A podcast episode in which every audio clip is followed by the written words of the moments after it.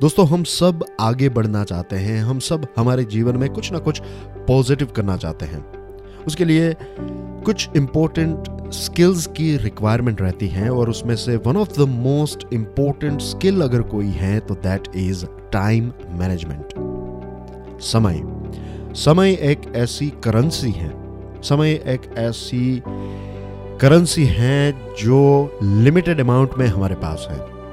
पैसे शायद आपके पास ज़्यादा हो सकते हैं, पैसे आपके पास कम हो सकते हैं। अगर कम है तो ज़्यादा किया जा सकता है, ज़्यादा है तो उसको कम किया जा सकता है, लेकिन समय जो है, उसके साथ हम सिर्फ़ एक ही चीज़ कर सकते हैं दैट इज़ समय का सदुपयोग। अगर हम समय का सदुपयोग नहीं कर रहे हैं तो समय अपने आप वेस्ट ही होते जाता है। ओशो का एक बहुत ही इंपॉर्टेंट कोट है the present is the only time you have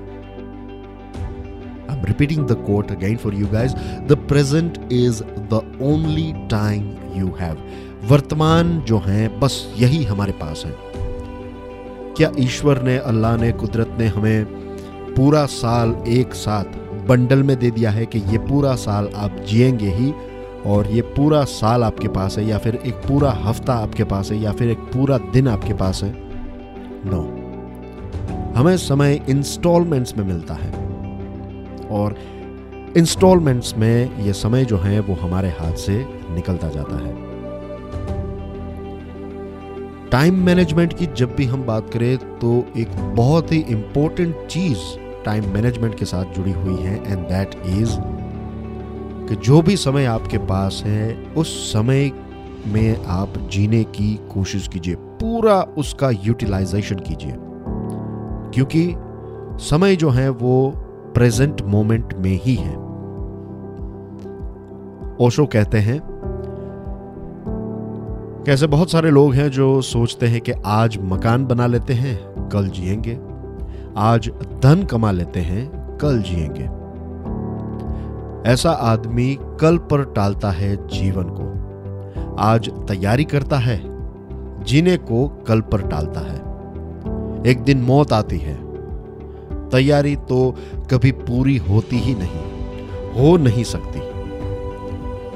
ये ओशो के शब्द हैं। And he is damn right he is hundred percent right के सपने तो हम सबके बहुत बड़े हैं और होने भी चाहिए। गोल्स भी होने चाहिए टारगेट्स भी होने चाहिए।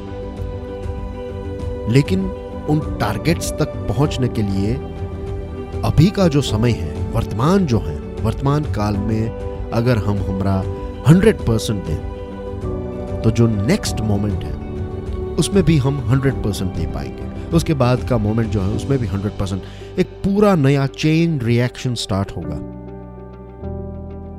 और अगर आपने इस चेन रिएक्शन को स्टार्ट कर लिया और उसको धीरे धीरे आगे बढ़ाते गए तो आप समय योगी बन जाएँगे।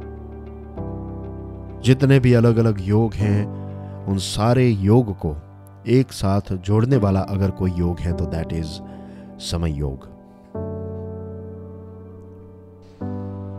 thank you very much for listening to this podcast कल फिर सुबह छह बजे मिलेंगे।